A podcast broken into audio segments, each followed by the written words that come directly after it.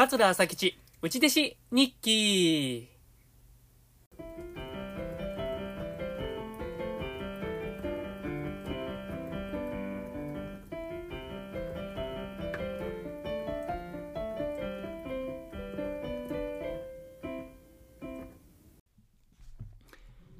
はい、どうも、こんにちは。桂朝吉です。桂朝吉、内弟子日記のお時間です。今日も聞いていただいてありがとうございます。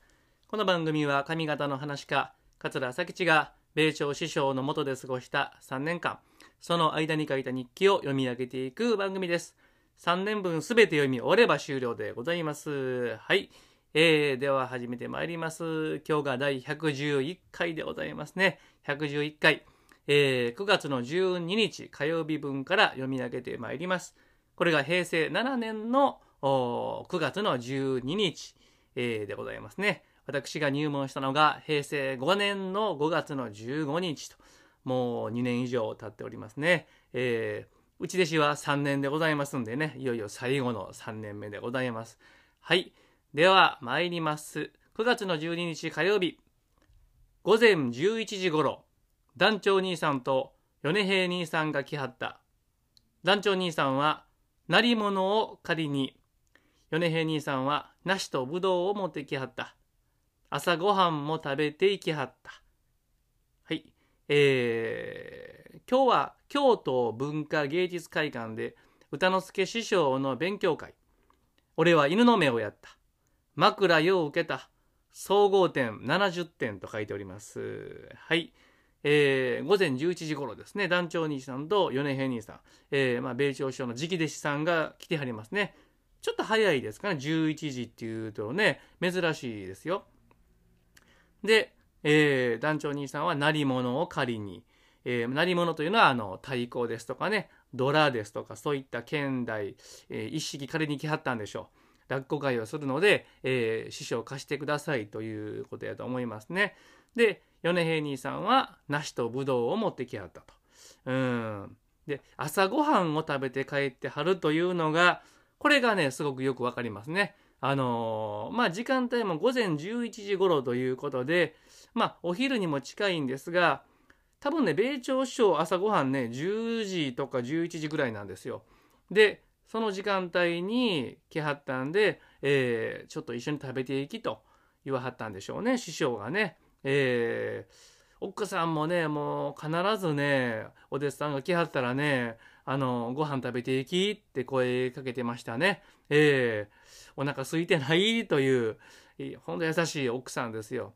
卒業してもね、やっぱりちゃんと弟子のことをね、ちゃんとご飯食べてんのって、もう気をつこうってね、聞いてくれてはりました。はい。で、えーということですね。うん。あ、今日はですね、米朝師匠の一言ございます。米朝師匠の一言。今日はなんぼもろてん。はい。もう直接的な聞き方をしてはりますが、これはですね、今日僕が京都文化芸術会館で歌之助師匠の会に出してもらってますね。で、えーギャラなんぼもろてんと、米朝師匠が僕に聞いてます。うん。これは多分あの、毎晩ですね、あの、寝はる時に、えーマッサージの時間があるんです。大体毎日。でその時に多分聞いてきはるんですね。大体、えー今日の会話どうやったと。何やっとったと。で、お客さんはどれぐらい入っとったとかね。で、ギャラなんぼ盲点と。はい、えー聞いてはりますね。はい。次。9月の13日水曜日。今日は厚生年金で米朝独演会。ね。えーもう一つ受けが悪かった。かっこ全体的にというふうに書いてますね。えーあ、まだあるよ。稽古があったと書いてます。俺は米焼きかきの最後の残りをつけてもらった。えー深川でざるそばを食べた。深川というのは厚生年金会館の近くのお蕎麦屋さんやと思いますね。はい。ということです。あ、まだございます。えーこれは米朝師匠から聞いた話をちょっとざーっとあの書いてるんですが、えーで読み上げます。えー彦六さんは余生毎日出るときに定期を買う。ある日、切符を買っていたので、定期は使わないのかと聞くと、今日は仕事じゃないから使わないとのこと。律儀な人らしい。これはね、米朝師匠がね、あの何遍か言うてくれはりました。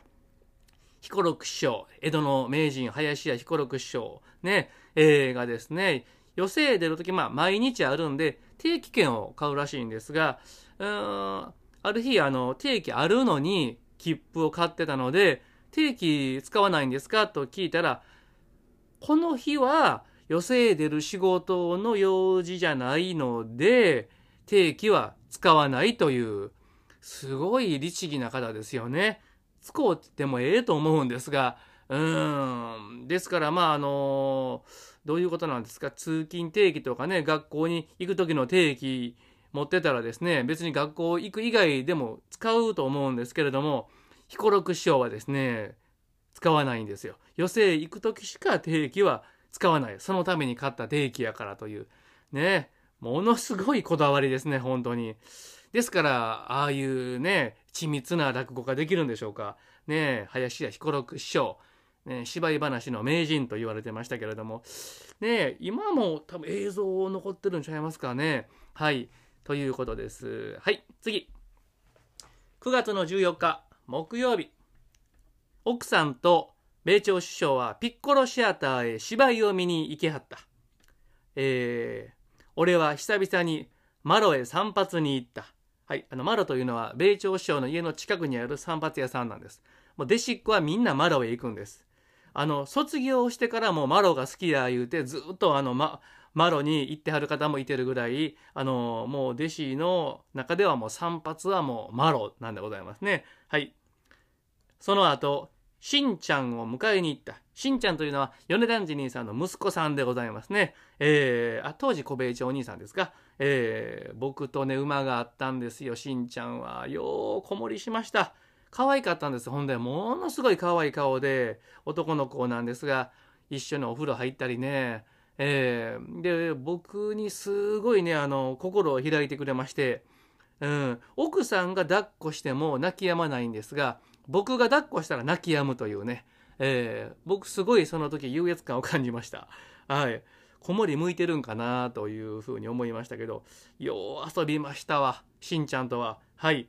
で、しんちゃんを迎えに行ってっていうのがよくわからないんですが、なんでしんちゃんを、あの、小米町お兄さんの家に迎えに行くのかよくわからないんですが、連れて帰ってきたと書いてますね。はい。えー、米朝師匠の一言ございます。米朝師匠の一言。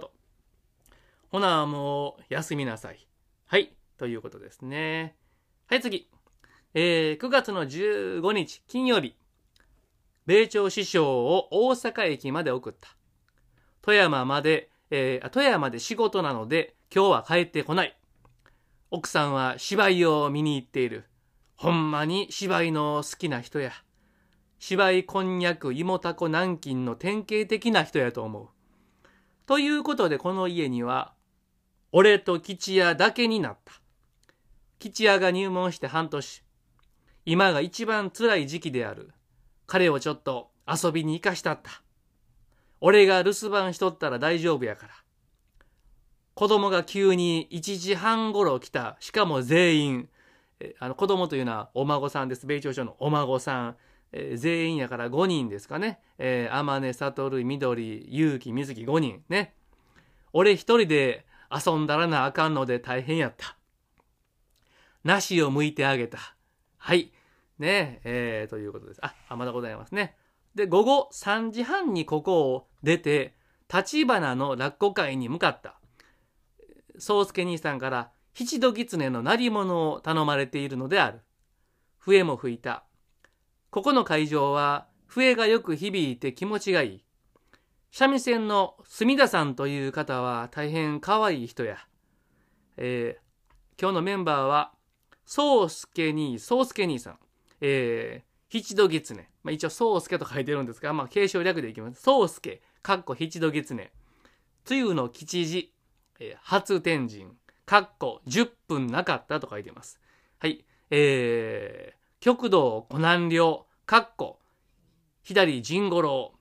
えー、僕はね、この南陵先生、先代のあの、湖南陵先生、ね、えー、にはですね、一応ね、あの、これやったらええよって、柳田格之進という話があるんですが、その原稿と鬼あざみという原稿を2枚もらってるんですよ。